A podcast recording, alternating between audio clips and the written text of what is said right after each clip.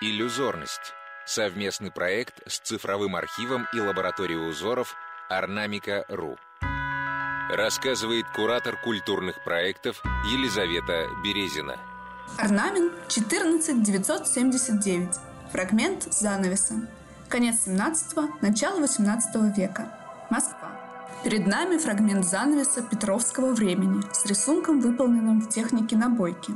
Рисунок верхней части занавеса имитирует кайму с растительным узором и кружевным краем. Один из мотивов каймы напоминает каменные сандрики – архитектурные элементы над наличником оконного или дверного проема. Под сандриками, вокруг небольшого кустика или пышного цветка сидят маленькие хохлатые птички.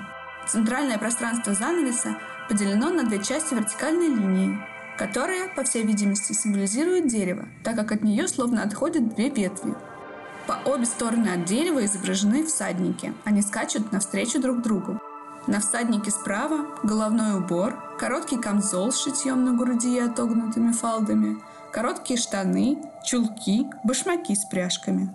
В его облачении переданы особенности нового типа обмундирования, введенного при Петре Первом. В левом углу правой части резчик разместил надпись «Сильный богатырь Усыня Горыныч». Всадник слева одет в кольчугу. На нем круглая шляпа и развивающийся за плечами плащ. В правой руке он держит копье.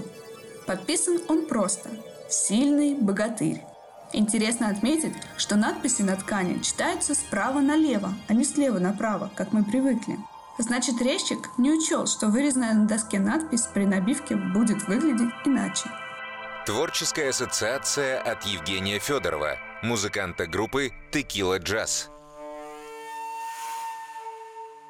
Здесь я наблюдаю, очевидно, вышитую или какую-то домотканную такую штуку, на которой изображены два воина. А мне сейчас, к сожалению, не разобрать текст, которым снабжена каждая картинка, но очевидно, что здесь один воин с копьем скачет куда-то с запада на восток, если смотреть на карту в обычном виде, а второй воин с чем-то вроде палицы в руках, такая палка, на которой что-то красное, типа помидора, скачет ему навстречу. Ну, не обязательно встречу, видимо, это какие-то две разные картинки, но какие-то они добрые, эти воины, не верят, что они едут, скажем, на войну или куда-то еще.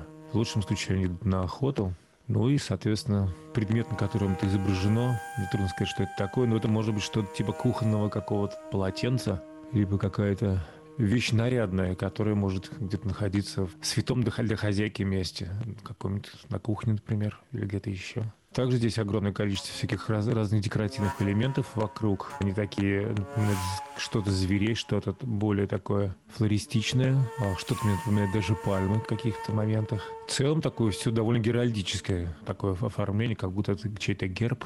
Ну, либо что-то очень важное, как я уже сказал, какой-то важный предмет, которым можно красоваться, хвастаться и вешать в красном углу.